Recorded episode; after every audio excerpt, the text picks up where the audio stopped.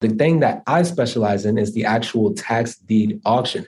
When I enter into an auction and I purchase these properties, the reason the price is so low because it's the back taxes owed is the opening bid. So people tend to, on average, it's about $3,000, $2,000, $3,000. When I win, that property is mine immediately. There's no redemption period. The only thing I have to worry about is clearing the title. You found the Real Estate Law Podcast. Because real estate is more than just pretty pictures, and law goes well beyond the paperwork and courtroom arguments. If you're a real estate professional or looking to build real estate expertise, then welcome to the conversation and discover more at realestatelawpodcast.com. Welcome to another episode of the Real Estate Law Podcast. And boy, do we have an interesting subject today that we haven't quite covered yet on this podcast. And Rory and I were just talking beforehand about the very topics we've talked about. You know, we love going deep into real estate law, lots of ways that you can invest your money, make lots of money, whether it's long-term rentals, short-term rentals, if you're wholesaling, if you're, lots of the strategies that are out there, the BRRRR method, et cetera. Rory, we have not talked about tax deed investing just yet. Have we?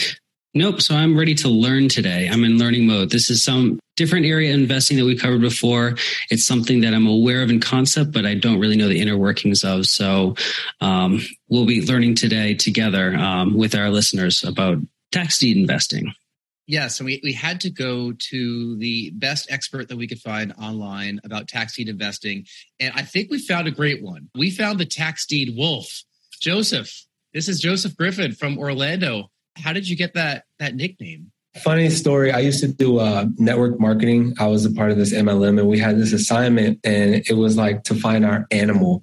And my animal, I related to the wolf because I could do it by myself. But, I could work well with a team. But if I had to get it done myself, I would still get it done. And that just followed me throughout life. And once I dove into tax deed investing, I just came up with the name. I was like, man, I should just be the tax deed wolf. No one's ever called themselves this before. Let's do it.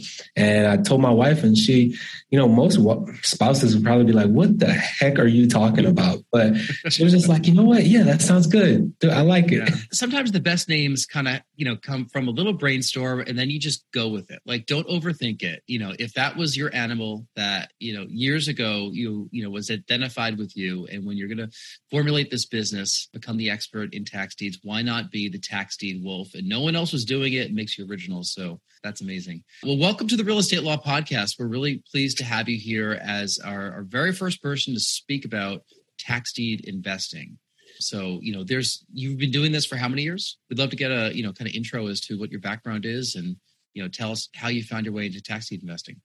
Definitely. So first off, it's an honor to be the first, right? And since this niche is the niche that I've chosen with tax deeds, it's not many people know about it. So it was an awesome niche to get into. And I started my journey 2014, purchased my first home. So it's been, 8 years now? I suck at math. All right. Fun fact, but I do know how to flip properties. So started in 2014. That was my first purchase. The reason I dove into tax deeds because it was literally the most affordable property acquisition that there was. The first home I purchased or the first property I purchased, it was an empty piece of land. I got it for only $3,000. Mm-hmm. It's a price point that people can find their way into. And everyone needs a starting point, right? It's how a lot of wholesalers start too. They're, just looking to assign contracts or they're looking for quick ways to make some extra money, So your first deal was a $3,000 property. $3,000 property. I sold it for $10,000. So after making $7,000, it was like a month. I was just like, man, I think I made more than I did as a nurse, just flipping one property. So then we had this goal to just keep flipping properties. And I had a little bit of money saved up. I had $8,000 in my bank account at the time. And I went on, I purchased one for $3,000, one for $1,900. And then I used my VA loan and got another home for zero, no money out of my pocket, just got the keys. So I had three homes in under 30 days and I used less than $5,000. And I was like, man, this is some good stuff. And I stuck with it. I was going to say, just, you know, we're talking about some really strikingly low numbers here. And I think a lot of people are probably anxious to just understand the basics. You know, what is this investment strategy? And, you know, how can you possibly obtain a property for $3,000? Yeah, definitely. So in the U.S., when you own a property, you have to pay property taxes, right? And I'm going to break this down, like you said, break this down to like fifth grade level. You have to pay your property taxes. Now, a lot of times people are always like, well, what about the mortgage? Well, when you have a mortgage, we have what's called an escrow account, right? We're paying our property taxes and our insurance and our escrow. If you don't pay, the bank is typically going to foreclose on your home. That's a completely different auction. That's a completely different thing. When you own your home outright, you still have to pay property taxes. And a lot of people don't know this. I don't know if it's just like the lack of home ownership without mortgages, but a lot of people don't know that. If you don't pay your property taxes, typically 2 to 3 years, the county's going to take your property and they're going to sell it at an auction. Now, depending on what type of state you live in, you might live in a tax lien state, you might live in a tax deed state, or you might live in a tax redemption deed state. A lot of times people are confused with liens and deeds confused. When you purchase a lien, nothing really says that you're getting that property. You're just paying the back taxes for someone, and to keep their property, they have to pay you back with interest. When you purchase in a redemption deed state, it's almost the same thing. It's just more understood that you're going to acquire the deed to that property. They still have an amount of time to redeem. Now, the thing that I specialize in is the actual tax deed auction. When I enter into an auction and I purchase these properties, the reason the price is so low because it's the back taxes owed is the opening bid. So people tend to, on average, it's about $3,000, $2,000, $3,000. When I win, that property is mine immediately. There's no redemption period. The only thing I have to worry about is clearing the title. What kind of properties are being lost for, it seems like a low balance for property taxes? Are these people who have forgotten to pay their property tax? Are these abandoned properties? What kind of properties come up in the tax lien auctions? Good question. So these are typically the worst properties in the neighborhoods, right? We have to be completely transparent. You're not getting mansions or anything for $3,000. These are the bad apples that need some money. To be honest, the city loves for investors to get these properties and actually turn them around because they're the ones that are hurting the market, right? They're the ones that people may even be living in, doing drugs. Who knows what's going on in some of these houses? And the terrible D's, right? The homeowners. We typically say, you know, a death, a divorce. Typically, it's a grandparent that passed, and, you know, the kids don't want the place, or they don't even have the money to keep up with it. They don't understand, you know, how to become a landlord. So they ultimately just let it go. That's typically what I see. So, you know, when you take over a property like this, does this mean that you have to, you know, deal with squatters, deal with tenants, and start the eviction process or the cleanup process? What does that look like if these are properties that are just, you know, completely undesirable? Yeah, good question. So I don't like to go for properties that are occupied. We typically only go for the vacant properties. This depends on your state, on how easy or hard it is to put someone out of their property. But Florida, I will say, is actually a very easy process to put someone out. We completely try to avoid that. What we do is we're looking for the ones that are vacant. We're looking for the ones that have the most potential. We try to purchase these assets at 60% under fair market value. So if the home's worth $100,000, we need our acquisition to be $40K or less. That's typically our go-to. Now, to be completely honest with you, Rory, unless you're Jeff Bezos or Elon Musk, these auctions are highest bidder takes all. There's some sharks in there, right? You might go in these auctions and you think you have a chance and they're just bidding. So we take our acquisition off market. We use these tax deed lists as leads, and we go approach property owners and we negotiate our own deals. The cool thing about that is when you win a property in a tax sale auction, the title is clouded. And immediately you win it. So when you approach the previous owner, it's a clean sale now. It saves us money because then we don't even have to go get attorneys and do the process, which is called a quiet title, to clear the title on these properties. So there's just so many, and some people are listening to this like, what the heck is this guy talking about? Mm-hmm. But there's so many things that you have to know in this industry. Like I said, it's so special that you have to be 10 times smarter than everyone else. Sometimes even the title companies, I have to tell them, hey, no, this is how we have to do this. We purchased a lot that was subject to tax take. We purchased it off the town, and the redemption period was just about a year away, but we wanted to do something with the land prior to that. So I actually had to go through and track down the old owners, realized that they had both passed, looked up the descendants in a different state and look at the probate proceeding that was there, and actually reach out and try to negotiate with 4 surviving adult children to get them to, you know, accept a relatively small amount. They had no legitimate claim to take it back or anything like that. It wasn't like we were taking title from them, but we had to, you know, negotiate and kind of herd the cats to get that done to save a year. Otherwise, if we waited one more year, the redemption period would have run and we would have been able to have title insurance. But it's just an amazing amount of kind of paperwork and bureaucracy combined with creativity for solutions. Right. It can be, definitely. We have a process now when we get these properties. I'll win a property today and I can have it sold in just 2 weeks. Mm-hmm. And people are like, how do you do that? What? And so there's some specialized title companies out there that will issue title insurance. And then we know that, of course, you have the quiet title process, but if you can find the previous owner and just get them to sign over that deed, you're gold. That was the question I had, and how on earth do you do that? But I think you've answered that.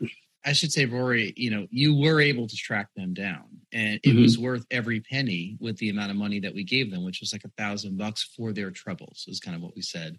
And had we not been able to do that, I mean, this is us, the two of us personally, you know, we're building a house in that lot right now. And, you know, last November, we closed a construction loan at 3% for a 30-year fixed loan that we would not have been able to close this coming November if we had to wait another year, because look where rates went, you know. So I think it, you know, that $1,000 right there and the work that you did to kind of track them down, you know, made us a ton of money in the end, in my opinion. So sometimes it's worth the work. I mean, look, if you put in the equity to figure that, you know, the people out, you know, the parties out, and it doesn't always work that way. You might have to find an attorney to do it, but good thing Rory's an attorney. And, you know, Joseph, you're not even like looking to do anything with land sometimes. I mean, like sometimes you don't want to hold it, right? You just want to turn around and sell to somebody else. So yeah, in the beginning, I was flipping everything, but now we understand wealth, and I'm holding on to everything that I can. Mm-hmm. We have other strategic things that we'll do. You know, we'll rehab and then just cash out, take cash out, refinance, keep the property, put it on Airbnb or something. Mm-hmm. So we're holding on to everything that we can these days. Are you getting most of your properties? The first one that you mentioned was land, right? The $3,000 property. Mm-hmm. Are you still acquiring land through, you know, tax deeds, or are you mostly acquiring property that already has an existing dwelling on the property that just needs a lot of work? We prefer the land with structures. We prefer that, but I'll acquire land still any day because there's such a need, especially in Florida.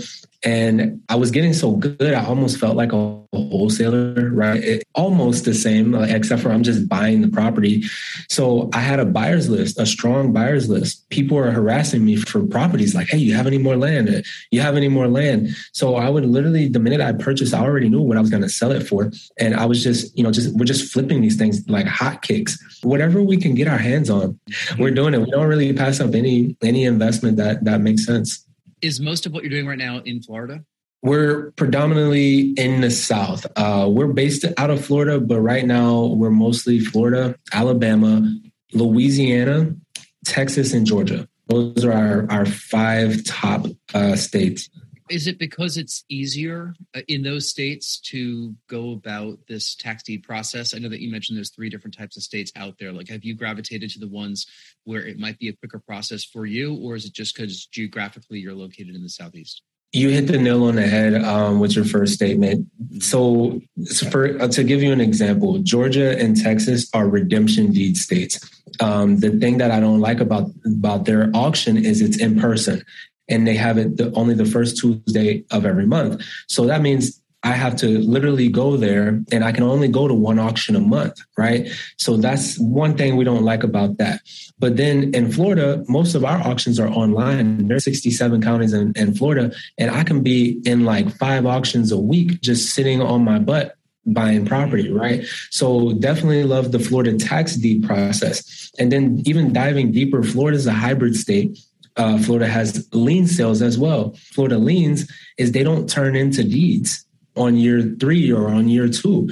You have to force, as a lien holder, you have to force a public deed sale, which is these auctions that I get in and win property anyway. So unless you just have so much money that you're trying to, you know, increase and get 12% or whatever percentage you win the bid returns, it doesn't even make sense. But then we have states like Alabama where liens do turn into deeds. You don't have to force any other auction. So we'll go acquire houses, 3-bedroom, 2-bath homes in Alabama with an acquisition of just $3,000. Mm-hmm. Now, granted, we have to put about $15,000, $20,000 into the rehab, but these are awesome rental properties. We're looking at ROI, return on investment on these properties on year 2, year 3.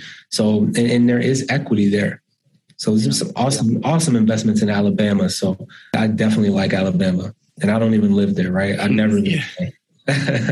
Roll Tide, right?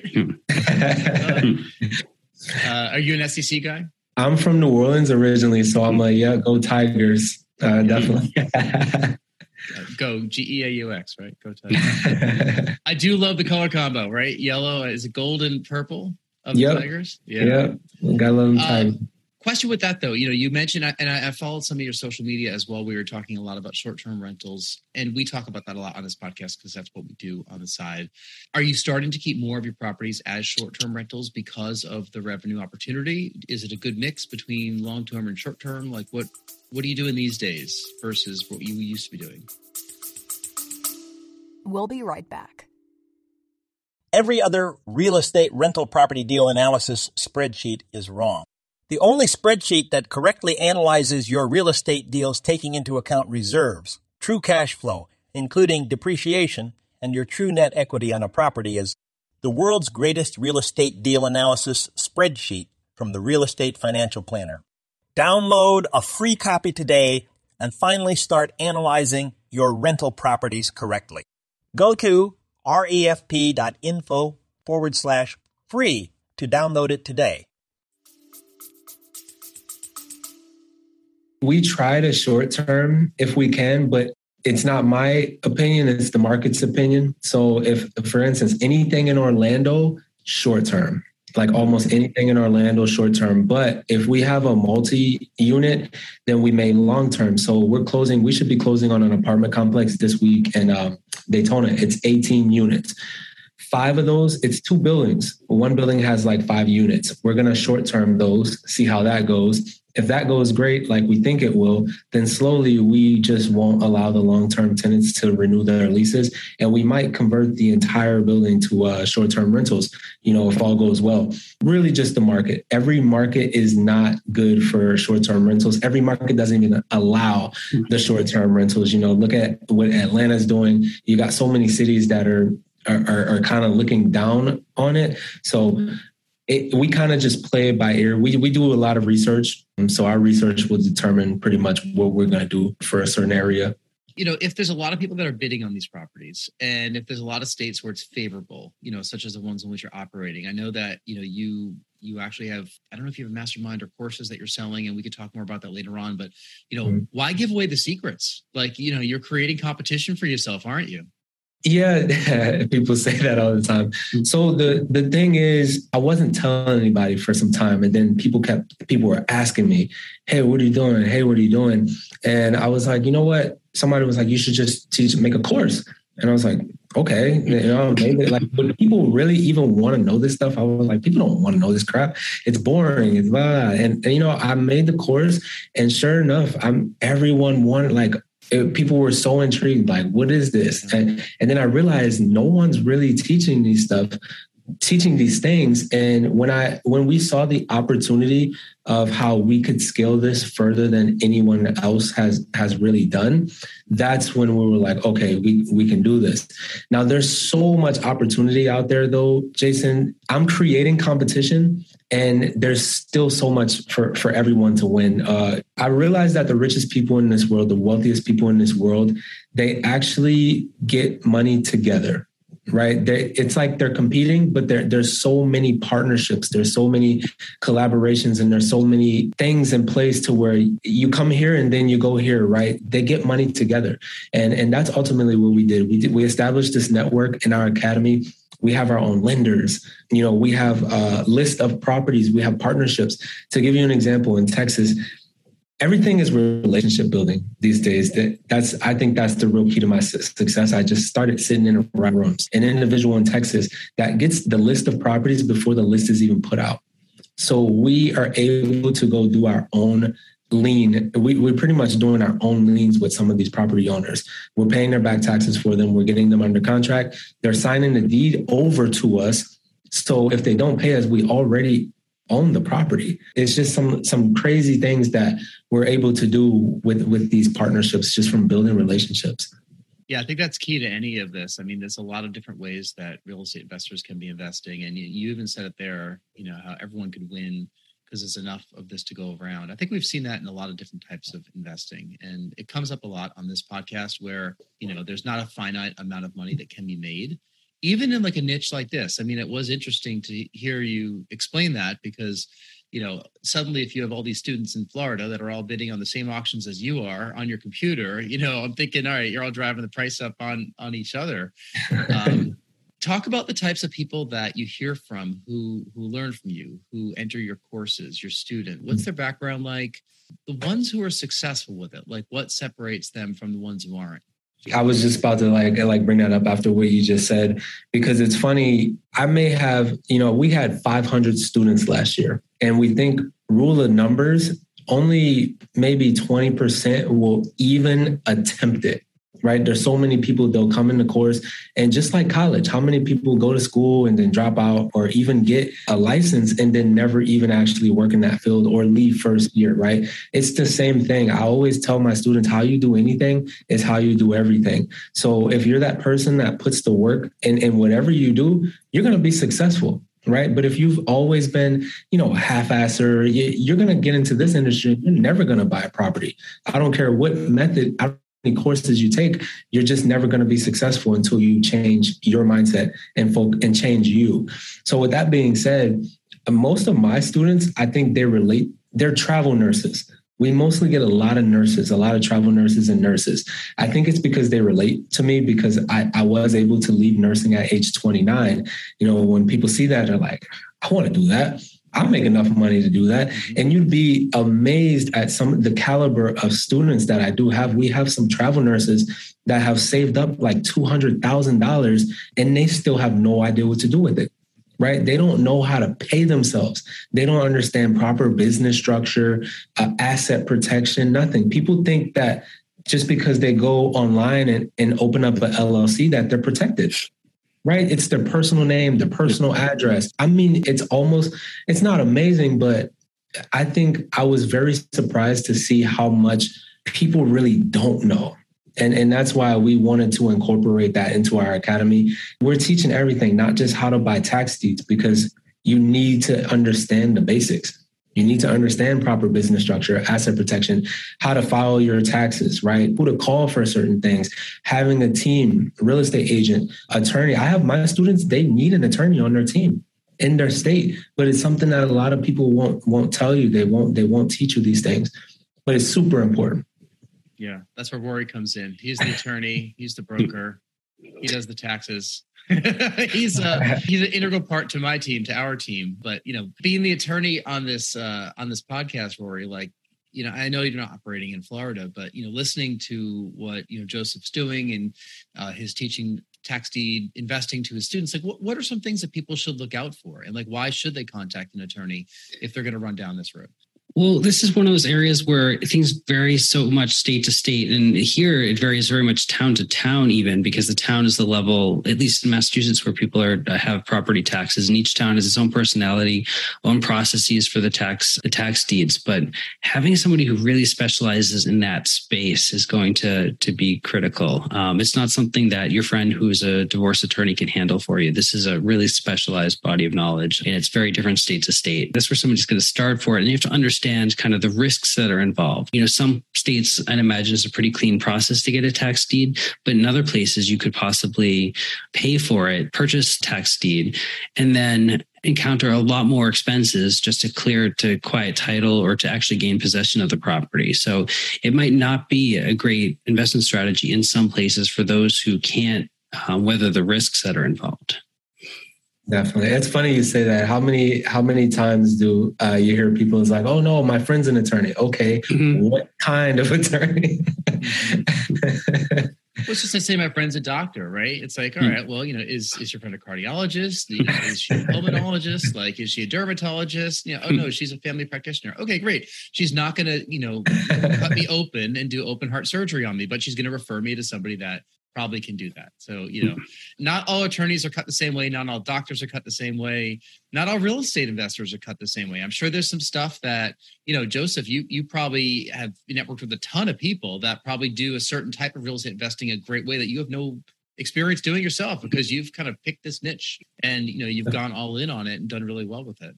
I think that's why it's super important to have that guidance. Like Wars was just saying, we kind of get an analysis paralysis a little bit when we hear so many different people saying so many different things. You know, you got Dave Ramsey telling you to save.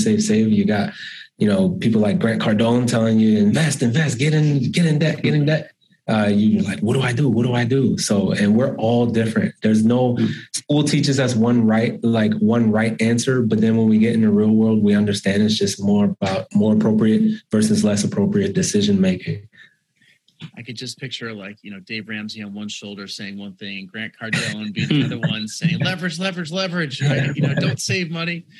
Talk about some of your awesome deals. Like, you know, you've been doing this for a while now. Like, you know, what are some of the home runs that you've hit? One of my favorite deals was when I really knew I was just done with nursing. I got an empty lot for $3,000 and I sold it to a builder for $18,500. I was like, man, if I just do 3 of these a year, I'm making more money than I did as a nurse. And that's when it really hit me. One of the best deals that we've done, it was one of my business partners.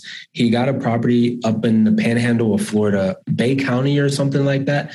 $15,000 he acquired the property for. And without rehabbing it or anything, he sold it as is for $130,000.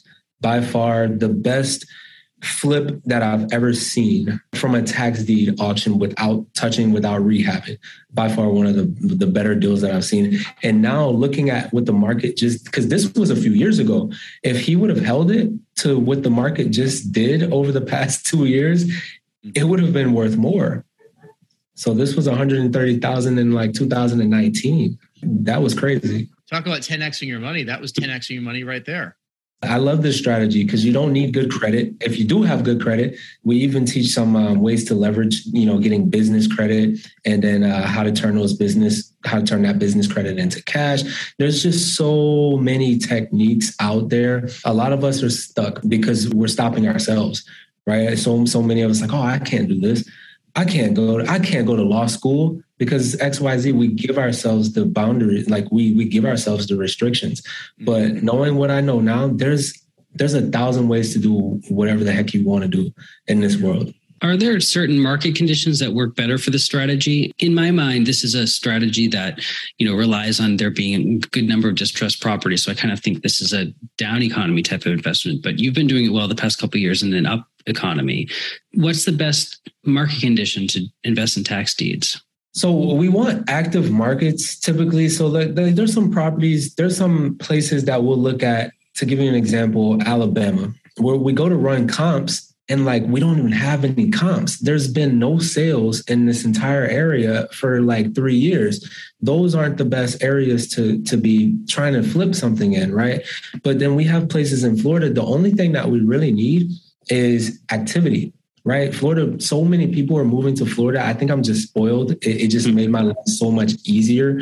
But I can almost go buy a property in any of the counties and I know I'm going to be able to flip it. Almost. All right. I said almost. But for the most part, we just need activity. We need employment. Almost the same for any other type of real estate investment. To be honest with you, we need to make sure the employment rate's there. You really want to dive into the crime, the schools, what other businesses are going to that area. We'll literally target the same way we'll target multifamily real estate. Is there a Starbucks there? Is there a McDonald's? You know, is Facebook bringing their company here, right? So those are the things that we'll sit on property. We'll buy and hold sometimes knowing that a piece of land it's underdeveloped, but they're about to develop the heck out of it. We'll be right back. Hi, I'm Alex Brayshaw. Join me as I celebrate the positive impact of business and what drives the people behind it. It's a chance to hear from business leaders, emerging sectors and industry influencers about their unfinished business in just 25 minutes.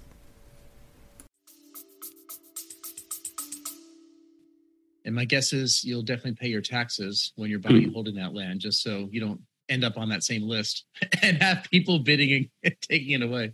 I mean, Rory just mentioned that too. That is a thing. Sometimes you might win the bid for $5,000, but then you never took into account quiet title, $3,000. You never took into account liens. You didn't even search for liens. Now you got a $20,000 lien on this property. Mm-hmm. Now you're stuck with the property taxes and you didn't even know there was HOA fees on this property. You know what I mean? There's so many other things that the due diligence is the most important aspect to real estate in general, but especially in the tax deed industry. Yeah, because you can get yourself in a lot of trouble if you're buying these things blindly. And then next thing you know, for you to take possession, there's a whole lot more that you have to invest in it. So I'm guessing that some people that don't know what they're doing are winning these auctions and they're just saying, I didn't realize that I had all these liens and they can't afford them, right? So they just end up back on the list.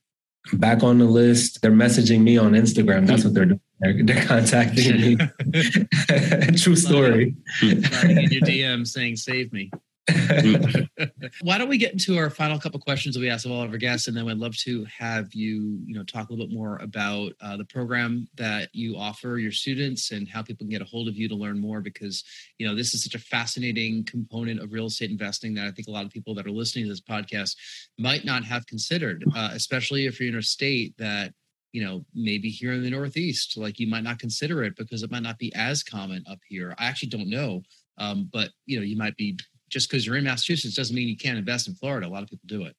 Yeah, let's get into our final couple questions that we ask of all of our guests who are on the podcast, just as a way to kind of get to know you a little bit more and see what you have to say. First question is, if you can get on stage for a half hour and talk about any subject in the world with zero preparation, what would it be?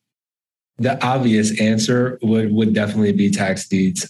This is something that I can talk about in multiple states, put a lot of time and effort into this and understanding it. The other thing that I would say that I could probably talk about is resiliency. So more like a motivational speech.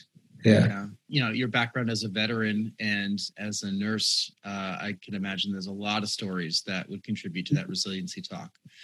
So we'll have to listen to the both. Oh, yeah, 100%. I think that leads into your second question. It does. Yeah. Second question. Tell us something that happened early in your life or career that impacts the way that you're working today. Ooh.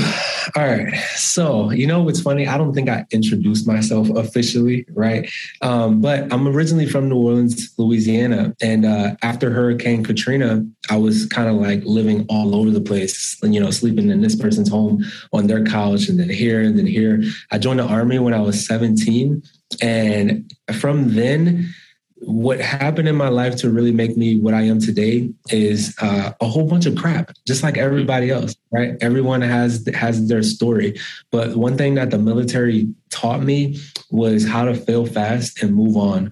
So, you know, things happen, you learn your lesson and you drive on. You have to drive on. The minute you stop is the minute you're done. The minute you give up on yourself is the minute you're done. I've been in a lot of crappy situations, right? From from being stuck outside in the snow to being bombed to gunshots, right? I've seen it all. But guess what? That's not an excuse. You know, I still ultimately wanted to be the tax deed wolf. So I had to get up every single day and make it happen, right? I've been divorced before. So many people will use anything as an excuse, but we create these boundaries for ourselves. So that's the one thing that I've learned is the sky is not the limit. Your mind is. So you can do whatever it is that you want to do. You just have to believe it first before all. I sense a lot of motivational speaking in your talk. That was one of the best answers that I've heard so far. I love what you said. Fail fast and move forward. Was that it? Fail fast and move on. I literally have it tattooed on my arm over here. One of my first sergeants used to always tell us that. Just fail fast and move on. You can't change it. It's done. Yeah. It's over. Let's keep moving. Yeah. Thank you for sharing that. I mean, I want to end on that note, but let's get to the final question and then you can tell people where you can find you. Final question that we have. Tell us something that you're watching or reading or listening to these days. Something that I am doing more of is podcasts and books, right? The one thing that I'm reading right now, How to Win Friends and Influence People. I try to distance myself from the negativity because what you tune into, you turn into. Definitely figuring that out. So staying away from negative-minded people, whether they're family, whether they're friends, had to change a lot of my circle. I'm pretty much hanging around millionaires at this point. If you're a millionaire and you can show me how to get where I want to be, that's where I'm hanging out. And that's what I'm listening to. How to Win Friends and Influence People is one of the good reasons I'm listening to right now. Yeah, it's good to have that circle. I mean, and it's a good positive influence. I mean, just because you're a millionaire doesn't make you a good person, but you're probably hanging out with good millionaires. Right. People that are smart, that are, teaching you something with your business, that are, probably intellectually and spiritually positive people. But yeah, I mean, we are who we surround ourselves with. And, it's important to remove the negativity from their lives. And if you're listening to this and you're around a lot of naysayers, you have to go find a couple people, go find your tribe, people who actually, will be encouraging and uplifting and tell you you're on the right path, or they'll tell you when you're wrong, but they'll be honest about it. Go hang around the Rorys and the Jasons, y'all. And the Josephs. Yeah. Joseph, this has been an amazing conversation, again, about a subject that we haven't really talked about too much here on this podcast. I'm sure a lot of people who are listening are saying, I want to learn from Joseph. I need to learn more about tax deed investing. We will put all this stuff in the show notes, but tell us what's the easiest way to get a hold of you and what are some things that you'd like some people to know if they want to get a hold of you? Definitely. So we've branded really well as the Tax Deed Wolf. So what I want you to do, we all are familiar with Google. I would literally just rather just go to Google and go search Tax Deed Wolf. Our Instagram is Tax Deed Wolf, TikTok, Facebook, every platform that you can think of. We're Tax Deed Wolf on every platform.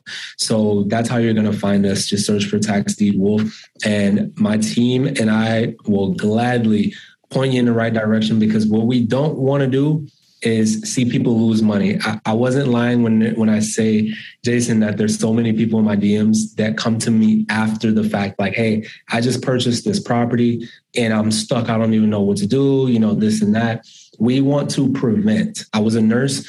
I come from a history of preventing disease. We don't want to see you when you're already having the heart attack. We want you to be doing the right things to not have the heart attack, right? So this is how we do everything holistically. That's what we want. We want you to come to us to make sure you're doing everything right, from proper business structure, asset protection, your taxes, right? And I'm not the expert in all of these things, but guess what? At the Academy, we hire the experts to come teach you. So I'm not teaching you business credit. I'm getting one of the top instructors to come teach you business credit. I'm not teaching you law.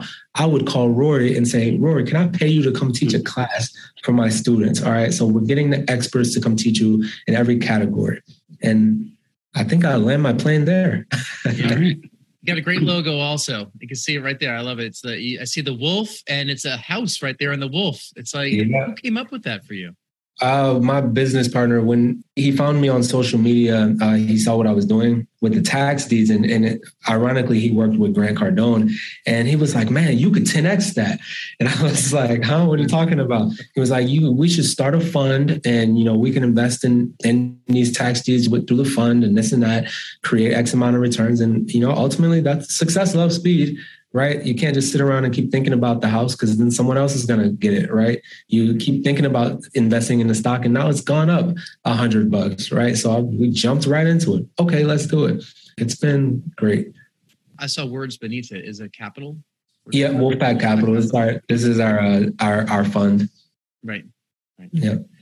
That's great. Well, congratulations for all of that and putting the class together and really doing a lot of due diligence in the subject that, you know, it sounds complicated, but, you know, when you break it down, you know, on paper, it's a little bit easier to understand, and then surrounding it with a lot of the right resources. Because you're right, it's not just understanding what this is, but it's, you know, building the team from the ground up, you know, and every real estate strategy is going to have that. You know, you can understand what the strategy is. Everyone gets the BRRRR method if you're listening to Real Estate Investing Podcast, but like, how do you build a team around that? You know, taxes, attorney, inspectors, contractors, everything. You got to build your team. So, you know, they forget about the bank. Oh, yeah. The bank. Number one. We'll come to you for the capital now that you have the capital firm. Hey, Rory, where can everyone find you? If people are looking for me, they can find me at my real estate brokerage, Next Home Titletown, nexthometitletown.com, or at my law practice, Urban Village Legal, urbanvillagelegal.com. Yes. Has not earned the title of Wolf just yet. We'll leave that for you, Joseph. So, thanks for the conversation. This has been great. You know, we'll link all this up in the show notes, as I mentioned. Joseph, we really appreciate all your time today in talking about tax deeds, and lots of great inspiration as well. I think that, you know, this conversation easily could have gone into mindset more than it really did. But, you know, I'm glad you were able to sprinkle that into this conversation, because one thing we've learned a lot with real estate investing and real estate investors is that they all have a really positive mindset. Maybe it's come from adversity, or maybe it's come from a different spot. You need to have that mindset if what you're going to do is anything in this space. And, you know, you certainly have made that clear today. So thank you for that. I appreciate you all. Thank you for listening. If you are still listening to the podcast, you know, we appreciate the fact that you've made it to the end of the episode. We'd love it if you can give us a rating, hopefully a 5-star rating, or a comment on YouTube, or shoot me an email. Jason@nexthometitletown.com is where you'll find me. We read them all. We respond to them all. If you want to be a guest on the podcast, also reach out to me and we'll get you scheduled. Thank you, Joseph. On behalf of Joseph and Rory, this is Jason, and we'll see you next time. Thank you. This has been the Real Estate Law Podcast, because real estate is more than just pretty pictures, and law goes well beyond the paperwork and courtroom arguments. We're powered by Next Home Titletown, Greater Boston's progressive real estate brokerage. More at nexthometitletown.com. And Urban Village Legal, Massachusetts Real Estate Council, serving savvy property owners, lenders, and investors. More at urbanvillagelegal.com. Today's conversation was not legal advice, but we hope you found it entertaining and informative. Discover more at realestatelawpodcast.com. Thank you for listening.